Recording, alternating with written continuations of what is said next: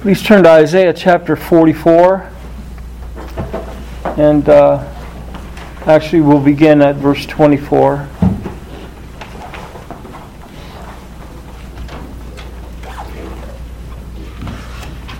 Let's pray.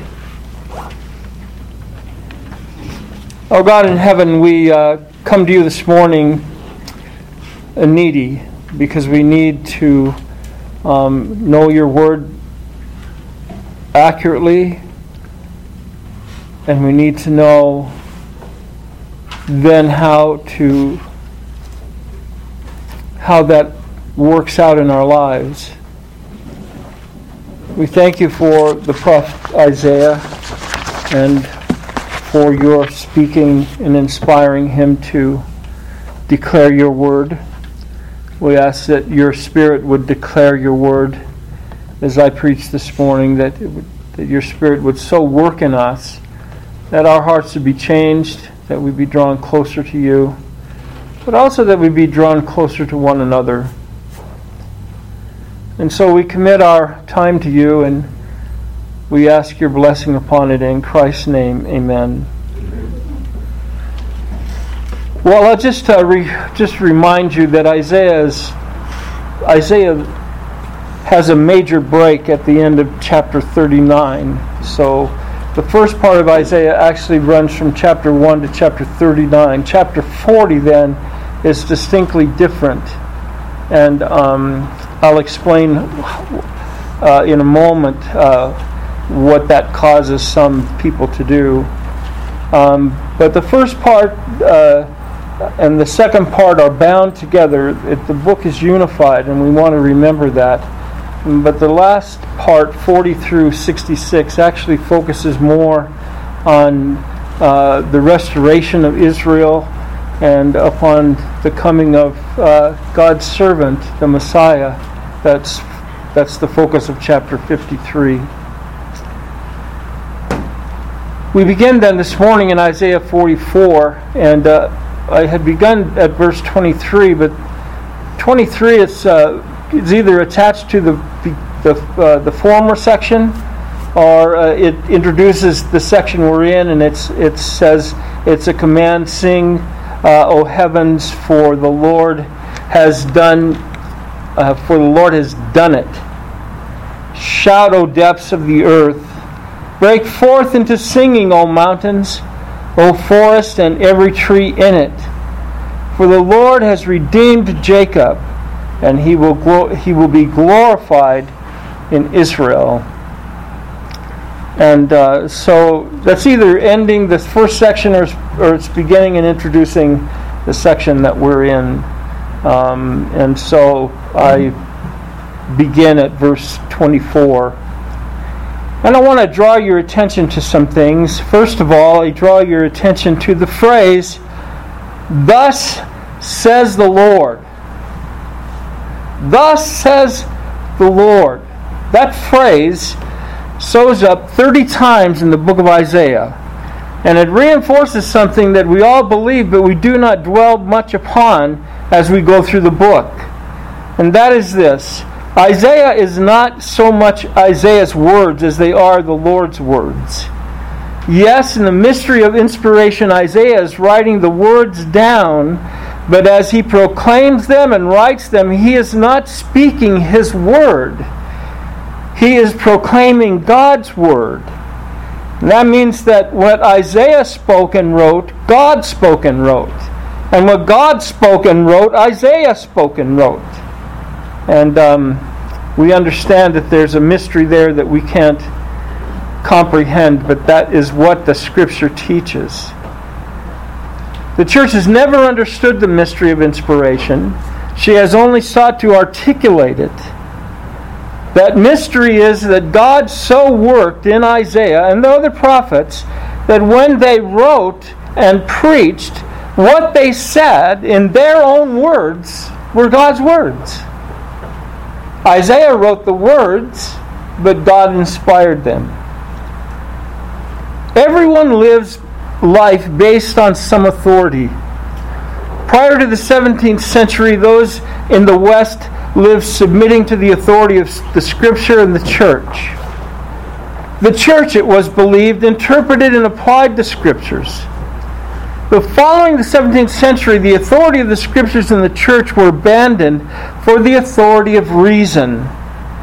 Now, it's not that people prior to that time did not use reason, but prior to that time, reason was not the ultimate authority.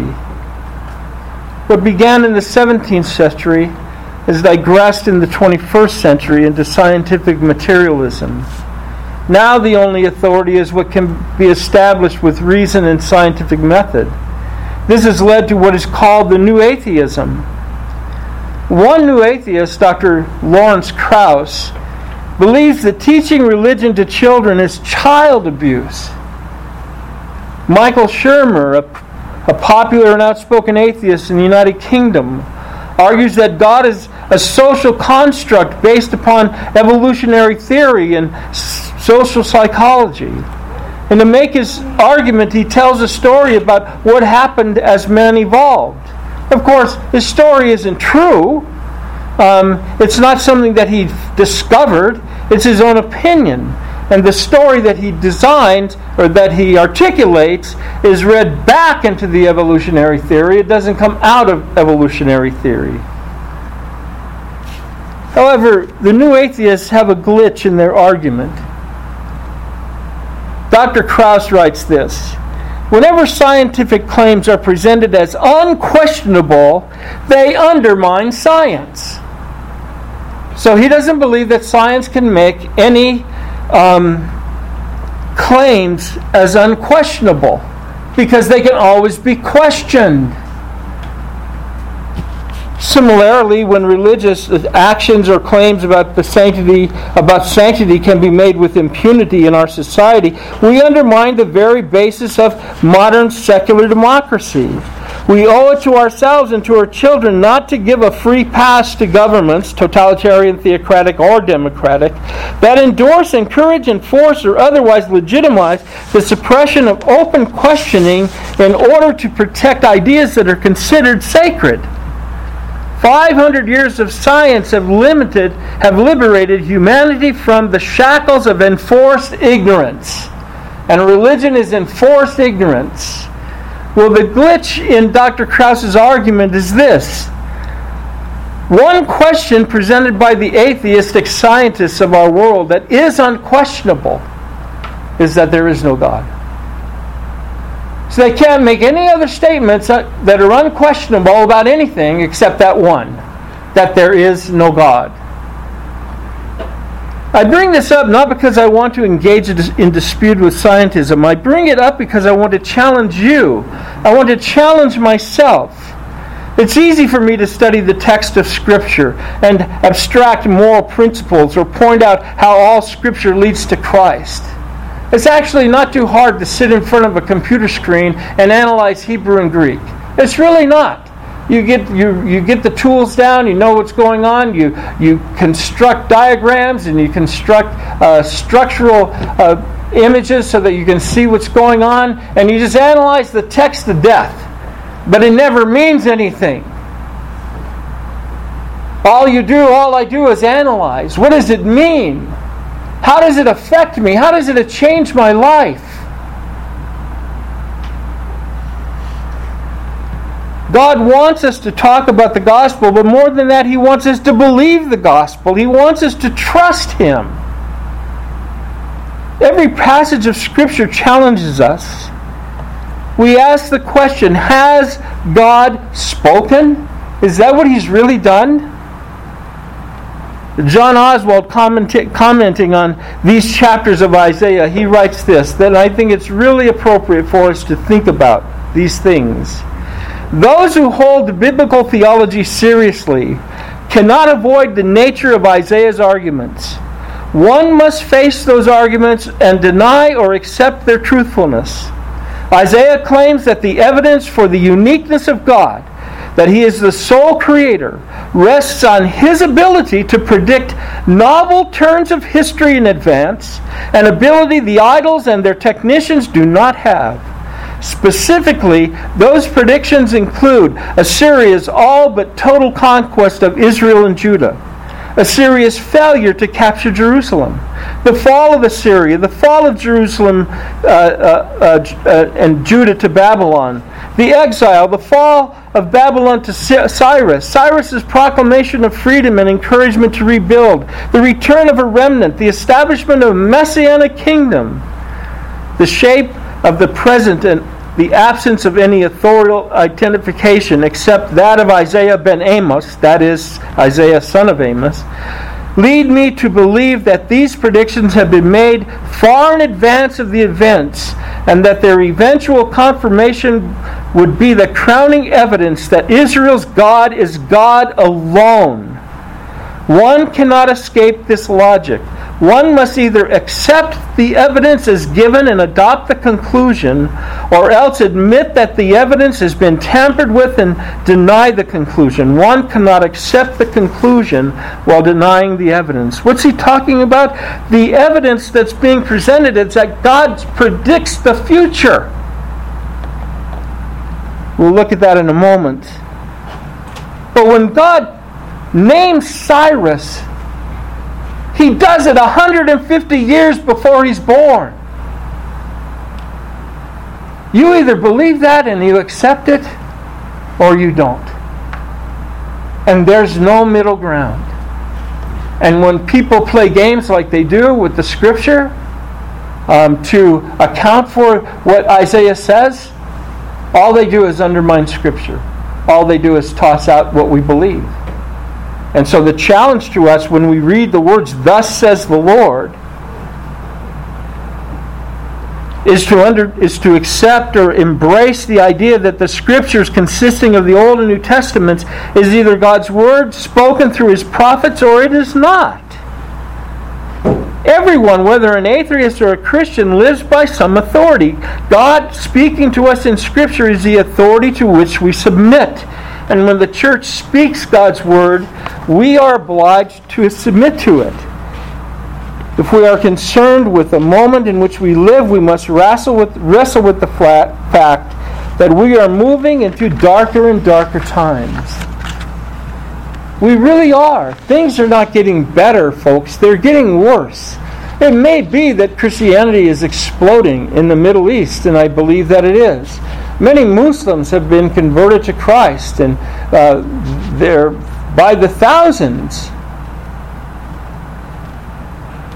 There are still strong Christians in China, and Christianity is still growing in China, but it's growing in a dark world. In 1873, John Henry Newman, anticipating the coming age of unbelief, wrote these words the trials which lie before us are such as would appall and make dizzy even such courageous hearts as St. Athanasius, St. Gregory the First, or St. Gregory the Seventh, and they would confess that dark as the prospect of their own day was to them severely, ours has darkness different in kind from any that has been before it. We live in darker times because liberalism has demolished our world. A liberal, you know, liberal, a liberal. I, li, the idea of liberalism, in the sense that you you you study the classics and you you study uh, those kinds of. There's nothing wrong with that. There's nothing wrong with asking questions, for goodness sake. But they have undermined the very foundations on which we stand and our times are darker now than they were at the time of St. Athanasius. And he wrote in a time that was very dark. So then, first of all, I draw your attention to this truth. God has spoken, and he has spoken through his prophet Isaiah. And it's and he calls you to respond to that. Do you believe it? Will you live in light of it? Will you walk in the light as He is in the light? That's the challenge. Thus says the Lord. Do you believe it? Second, I draw your attention to what God has said through, his, through the prophet Isaiah about himself. And I want to draw your attention to several details.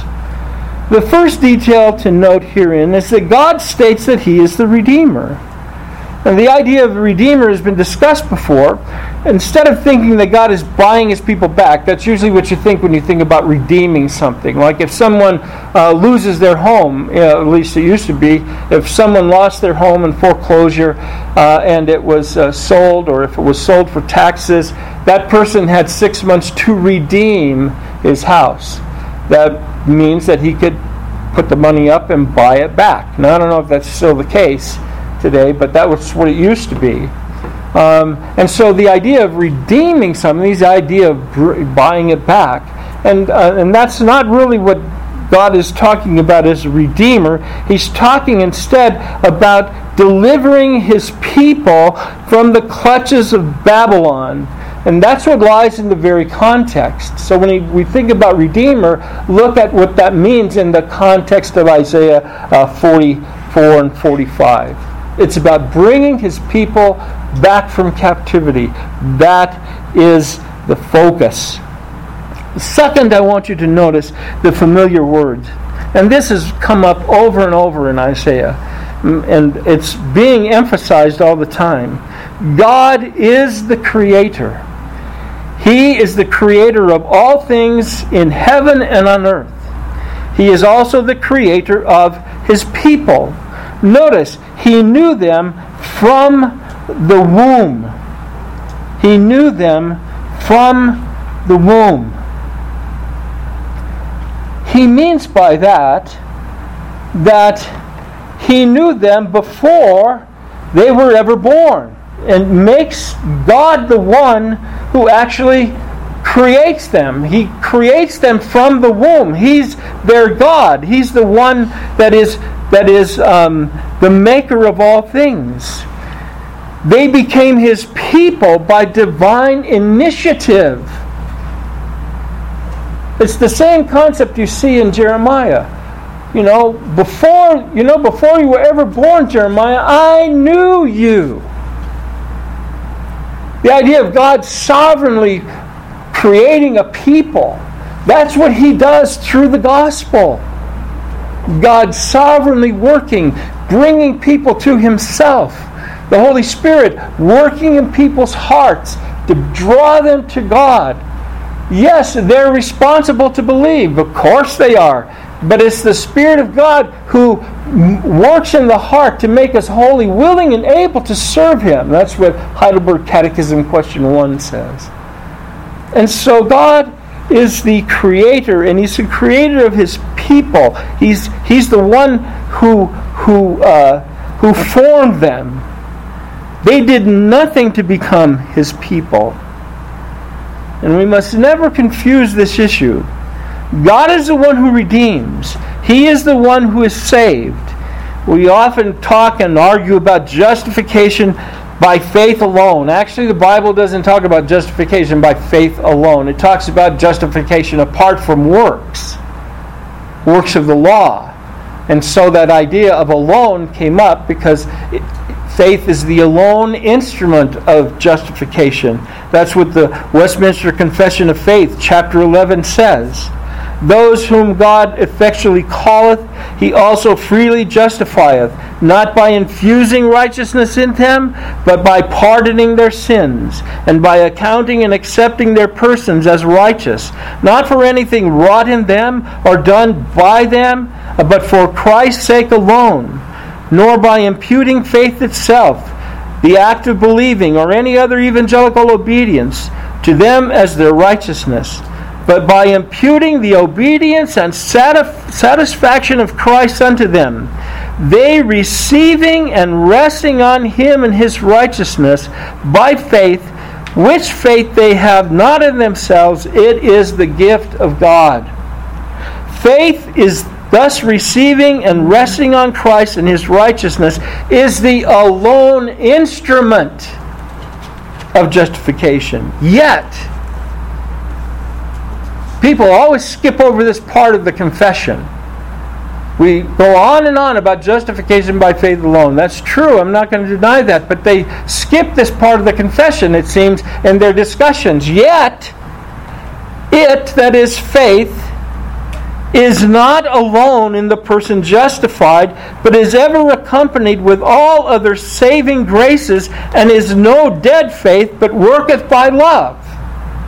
So just so faith is the alone instrument of justification but it's never alone. And I think sometimes the focus on sola fide in our day, when we try to focus on faith alone, we've forgotten, we haven't talked about the reality that faith is never alone. Justifying faith is never alone. It is always accompanied by all other saving graces, and it's not a dead faith. And when we when we get into those discussions, people start saying, "Oh, well, now you're saving. You're saying people are justified by their works." No, that's not the case.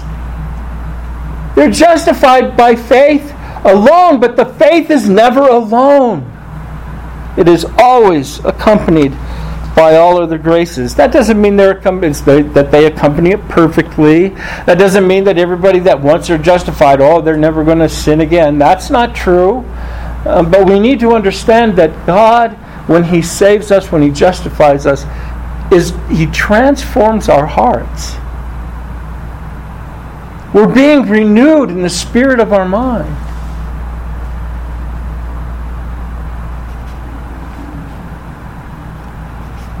God is the creator of his people. You see, this is the problem that Israel seemed to have especially after the Babylonian captivity. They had the law, they had the sacrifice, but they didn't have faith. How could that be? They believed in Yahweh and they worshiped Him, sort of. However, they also worshiped other gods. Following the Babylonian captivity, Israel was cured of its idolatry, sort of. While they didn't worship handcrafted idols, they sought to serve God by their own efforts. Luke 15 is a perfect picture of this. It presents a crucial problem that the Jews had. They didn't repent. Luke 15, both sons, the prodigal and the one that stayed home, had the same problem. They didn't want their father, they wanted what he could give them. And Jesus told this parable because he wanted to get the Pharisees' attention. You don't want God.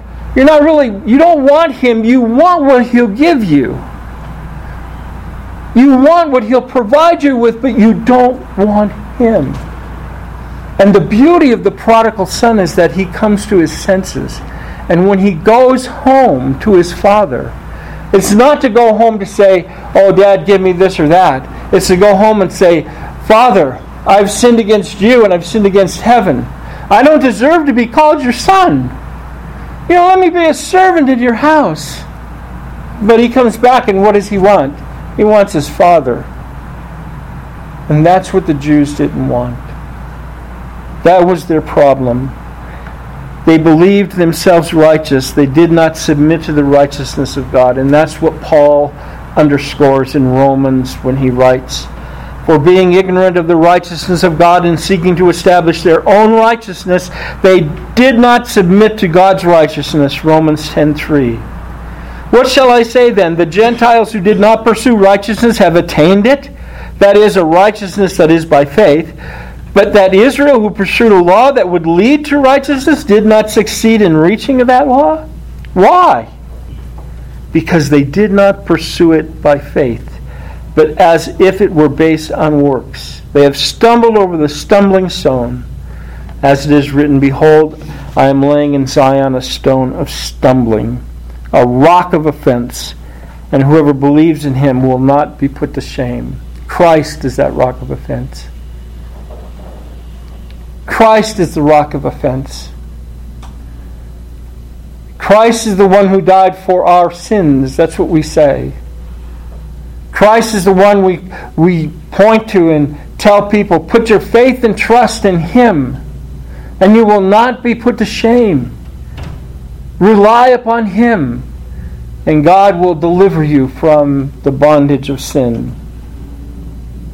Well, then, the third detail that God uses to describe Himself is that He makes fools of those who practice divination.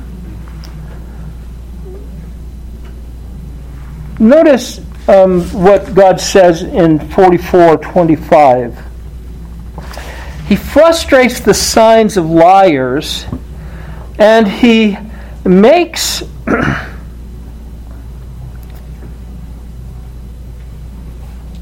fools of diviners who turn wise men back, and he makes their knowledge foolish. It's interesting in verse 25 that God, uh, as Alec Motyer says, he says our ultimate uh, probings are nonsense. In other words, that's what God makes of the foolishness of these deceivers. But it's interesting in 44:25, Isaiah actually does a play on words. There's a play on words. He he, he uses a Hebrew word sakal, which means to be foolish, but it also means and can mean to be wise. And he uses a word that sounds exactly like it um, as kind of a. It's a it's it's it's it's irony. He's poking fun at them. They believe that they are wise, sakal. But their sakal is nothing but really foolishness.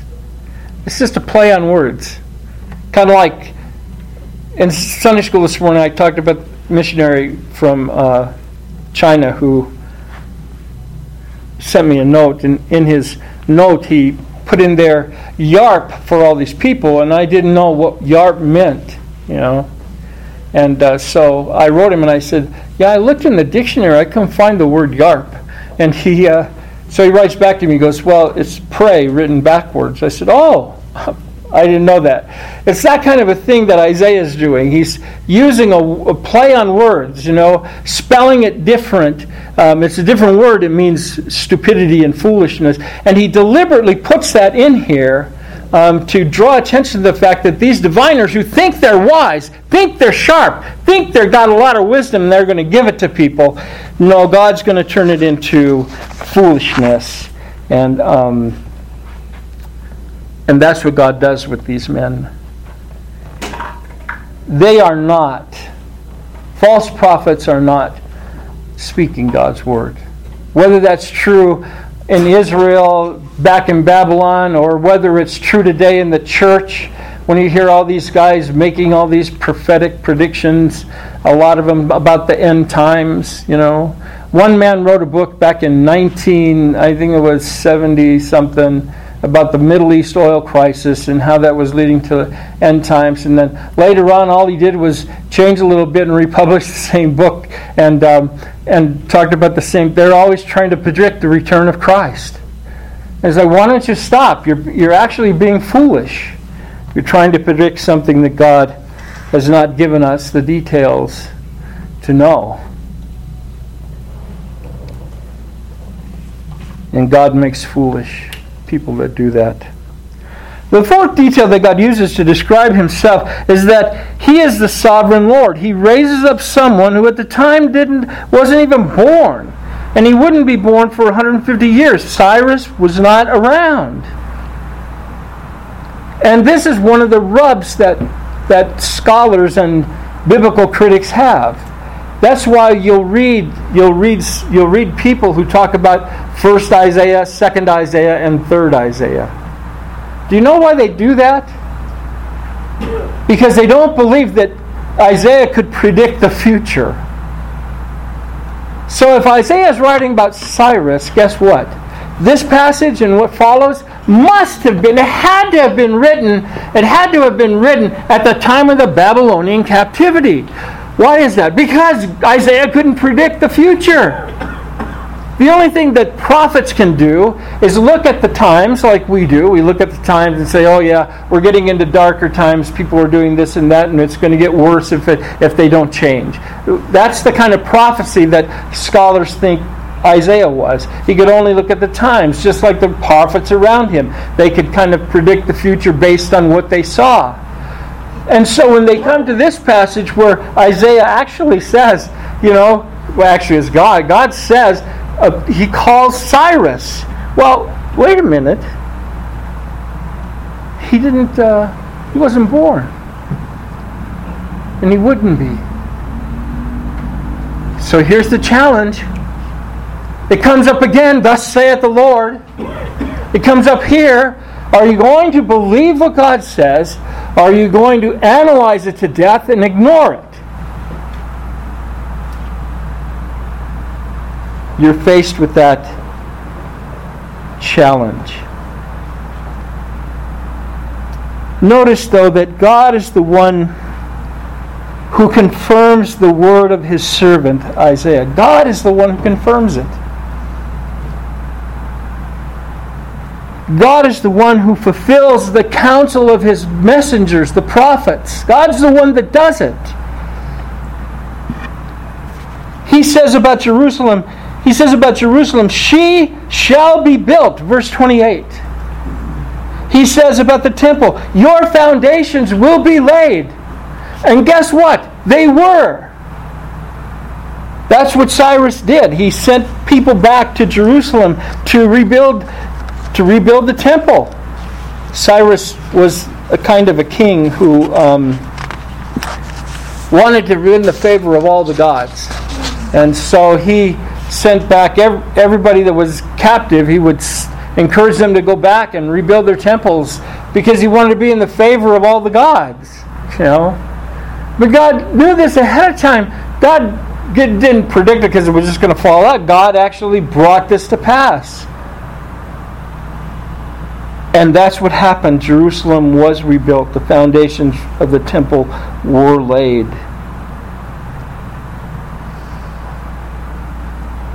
Notice too that who is it that works in Cyrus? Look at what look at what is said. He says he says to Cyrus, verse 1 of chapter 45, whose hand I have grasped to subdue nations before him. God is the one who's doing this to open bo- doors before him, that gates may not be closed. Who will go before Cyrus? The Lord God. I will go before you. I will level the exalted places. I will break in pieces the doors of bronze and cut through the bars of iron. I will be, I will give you the treasures of darkness and the hands of seek in secret places. God is working in the history of a pagan king of a pagan nation, and he's using those people to, to, um, to bring about his desire for his people. He's working out the purposes for his people, Israel. Now, if we just kind of think for a moment, because I get really frustrated, I really do. I'm, I'm, I confess to you all, I get frustrated. I try not to read the news because it makes me so angry. But I have to say this. When I look around this world, and we see how things are bad, right? We see what they're doing in China to the Christians. We see what, the, what, what Americans are doing. Now they want to, now it's the law in Oregon that teacher, that schools must teach. It's a necessity from the earliest grades, the, the LBGT view of life. It's the law now in Oregon. Does that make you angry? Because it makes me angry. We can, Christians are guilty of child abuse because we because we teach our children about God. But these people aren't guilty of child abuse because now they teach children about LBGT. What what kind of a world do we live in? And when I think about it, I get angry, but then I look at Isaiah and I say to myself, God worked in pagan kings to bring about the purpose for his people. And what Isaiah is saying about Israel, he's saying about us, the church. The church is going to come out glorious in the end. Even through all the suffering that people are going through, the church is going to be is going to come out glorious in the end. The church is what's going to be here when everything else is gone. Why? Because that's God's purpose. God wants people to know him and to worship him and to love him. Well, we don't see that happening, but if we understand that God works through unbelieving wicked nations to bring about his purposes, then that should at least encourage us.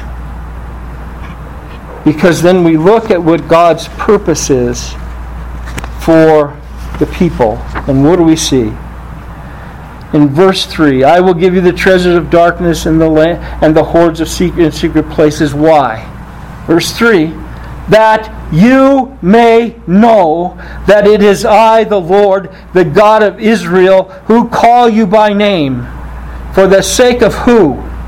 For the sake of my servant Jacob and Israel, my chosen. For the sake of my people. I want you to know that I am the Lord God, the God of Israel, and I call you by name, and I want you to know that for my people's sake. I call you by name and I name you, though you do not know me. like, well, here's this pagan king. He doesn't know God, but God's calling him by name, even though he doesn't know him. I am the Lord, and there is no other. Besides me, there is no God. I equip you, though you don't know me. Wow. And what's the purpose? That people may know from the rising of the sun and from the west that there is none besides me. I am the Lord, and there is no other. God's working through this pagan king who doesn't know him so that this pagan king may know that God is the one who called him by name and that he did so for the sake of his people and that he did so that people people may know from where? From the rising of the sun the east and then it says to the west. In other words the whole world. That people from the whole world may know that there is none other besides me. I am the lord. Wow God does this mighty work for his people. And so that people may know him. And what does he want them to know about him? That there is no other God. Who creates light? Where does light and darkness come from? I, the Lord, create darkness. I make well being and calamity. That's what he did with Cyrus, right? I'm going to open the gates. I'm going to give you the treasures of other people. I'm going to give you all this. Well, that's fine for Cyrus, but it's calamity for the people that he took. It was fine that Cyrus went into Babylon and took it, but the, the Babylonians uh, had to run away. Most of them are Chaldeans, and they took the river back down to where they were on the south on the on the Persian Gulf, their own home. That was a calamity for them. But who did it? Well, God. I'm the one that forms light. I'm the one who makes well being and creates calamity. I'm the Lord who does all these things. He took, looks at the heavens, verse 8.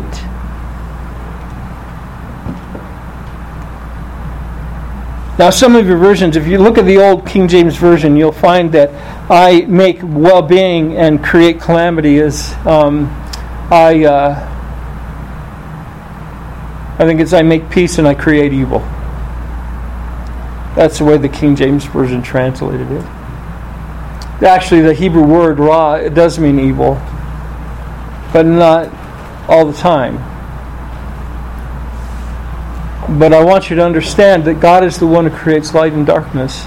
God is the one who does this. He says all these things. And so when we look at what God reveals to Isaiah, what he tells Isaiah to declare, we see these four, there's probably more, but we see at least these four details God's a Redeemer, God's sovereign in history, God's the creator of all things, God is the one who works in wicked people to bring about his purposes, which in the end will, will benefit his people. So now, when we sit back and we listen to the news, like me, we sit back and we listen to the news, we get frustrated with what we see, and we look, we look at what's happening even in our political situation, and we say, wait a minute, that's evil. We look at abortion, we say that's evil, and it is evil.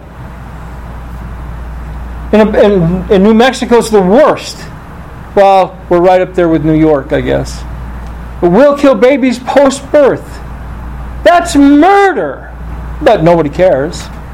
Our, our governor invites people to come here because that's our position. Isn't that nice? Isn't that something to be nice that we're known for? Abortion? I mean, that really bugs me. When I see our soldiers, they go wherever the government sends them, they get shot or blown up, and no, they get back, and everybody treats them like garbage. That angers me. Does it anger you? Does it bother you? Well, it does me, and it causes me anxiety until until I read the words of Isaiah that the God of heaven and earth, the only one there is, the creator of all things, works in wicked people to bring about his purposes. And then I'm brought to this reality that I too am a wicked people. I too am a sinner. I too have a heart that that that resists the Lord God. And the only thing that changes that is Christ. So as you live in your world and you think about what's going on, you live your life and you get sometimes you will get frustrated with things. Remember this. God is the one who's created. God is the one who is working even now. That he may be known all over the world and that his people may be redeemed and glorified. He does his work for us. And that's just that should give us some um, comfort in the midst of a violent and even getting more violent world in which we live. May God be praised and may we, as His people, do all that we are called to do to make Him known, to call people to Christ, and to see people see God work in their lives to the praise of His glory. Let's pray. Our God in heaven, we do thank you for the words of Isaiah, and they are challenging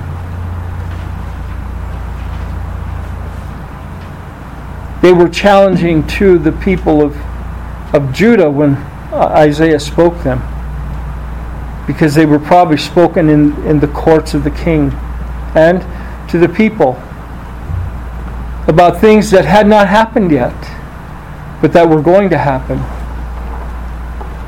The threat of, of captivity was not just an idle threat. God said it will happen. Isaiah told the people that. But now he turns around and says he's going to deliver them. He's going to restore them in a way that is just beyond our belief. And what we have to take from this is that you are the same God who works in us now, in the midst of the growing darkness in which we live. and you work that you that we may know you, that others may know you, that we may praise you, and that you may lift us up through Christ our Lord. Father, we thank you and we praise you.